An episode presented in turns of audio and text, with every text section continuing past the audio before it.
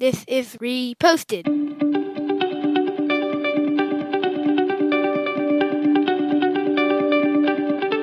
Every morning, Larry and I dig into a quote or idea that has caught our eye. Our hope is that our chat inspires you to never stop thinking and possibly challenges you in a new way. If you'd like to help support the show, please visit patreon.com slash reposted. Thank you for stopping by. Today, we are looking at a quote from Cool Hand Luke and uh, more specifically, the actor that played him, Paul Newman. Newman. He says, A man with no enemies is a man with no character. The first time I saw this, it didn't really register to me. I was like, why, why do you have to make enemies to have character? But then I thought about it that people in general just are kind of crappy. And no matter where you go, someone's going to have an opposing view to you. And if you're the type of person that rolls over or wants to please everyone, then you're, yeah, that's right. You're not going to have any character. Like whether it be your religious belief or your belief about vaccines, like your character means that you stand up for what you believe in and you don't try to appease. And I think a lot of people's character are being tested right now with um, what's being called cancel culture. Is like you say something on in any form, and then social media gets a hold of it and people are, are up in arms and it's like what's your character are you going to apologize the first time someone gets upset or are you going to have mettle and stand up for what you believe in um, do you uh, do you think you have to have enemies to have character Well, so I like this quote, but don't you? And I- I'm I mostly agree with it. But don't you know people that have no enemies? Aren't there some like I can think of two people in my life that have like no enemies. Um, i don't think so i think everyone i know like has someone that's that's a, a nemesis of theirs No, I I have a I have a good friend, my friend Courtney, wife of Cheaton. She has no enemies, and she is very principled. Like anybody that meets her, everybody that's ever met her, she's not the enemy. That's beside the point. But I do agree with this. If you do stand up for something in general, there in this day and age, it's impossible to not have people somebody poke poke a hole in. Well, I mean, back to your Courtney reference, like if she was somewhere, let's say she left the US and like I don't know what she feels strongly about, she might not have them in her immediate circle of life, but like you can form an enemy of, of, of out of a stranger. Someone's like, "Hey, I think you should um abort all second children born." Like she might disagree with that Yeah. and then that person would therefore become their enemy. I mean, an enemy doesn't mean someone that you're actively fighting. I, I, read this as to be someone that disagrees with what your uh, principles are. Well, I think apples and oranges, but like Paul Newman was in the public eye, right? So everything he said, he was going to offend somebody, as opposed to like a normal person like me, where, or Courtney, for instance, where she doesn't have the, and so she kind of goes below the radar with her beliefs.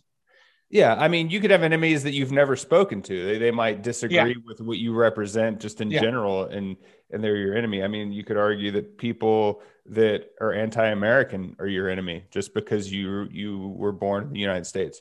So, I think everyone has enemies, whether you know them or not. I I mean, I know people that don't like me, and I've met them. So, I get out there and I mix it up. Yeah, no, it's, I'm not a boss, but I feel like if you're a boss, if you're a manager, n- someone is going to complain. So mm-hmm. it's kind of this idea that you can't do everything perfect in life. All your views can't, nobody, we all, there's 300 million people in the United States. You're just not going to agree with everybody, right? And so if you poke your whole head out of a hole and make a stand for what you believe is right, someone's going to disagree with you. Yeah, I mean, we But- talked two weeks ago, maybe. I want to say it might was Jeff Bezos or someone was like their mentor told them every week you have to check in and say what what did you move forward on? And I mean that's exactly what the boss was. Like if the if you have a if I had a boss that tried to make every single every single employee happy I would you can't follow that type of person. You want someone that has conviction and can move in a certain direction. And trying to have no enemy is, is a fool's errand because you're going to be spinning your wheels because employee A might have a different want than employee B, and their wants could conflict, and then no one's going to be happy, especially you for trying to help uh, appease every situation. Yeah, and I think the when I read this quote, I agreed with it. And I think with the idea with the boss or with people, it's like, how do you treat people that disagree with you? I think that's what this quote got to me is like anti-vaxxers or whoever it is that I disagree with. How am I going to am I going to treat them with respect? Am I going to try to listen to them or am I going to shout them down?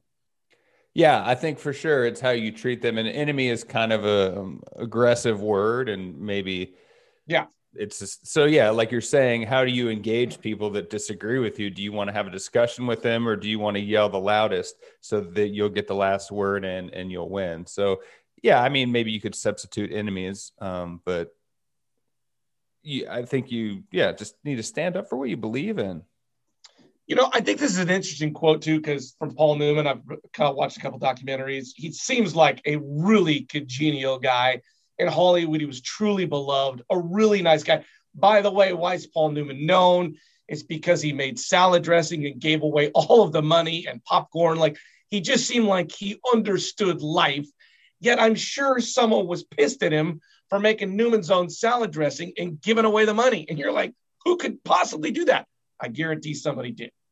I was going through my uh, grandparents' attic a couple years ago, and I found a letter that my aunt had written to Paul Newman because he had filmed a movie in Louisiana, and she invited him to play tennis with her. And uh, he wrote back and apologized, saying, "I'm sorry that it didn't work out this time, but thank you for being a fan." So, how can you be an enemy of a guy that would do that? He seems like a nice guy. Favorite Paul Newman movie? Cool Hand Luke. No, no, that's not true. The the uh, the um the Sting is it the Sting? The good one. Hmm?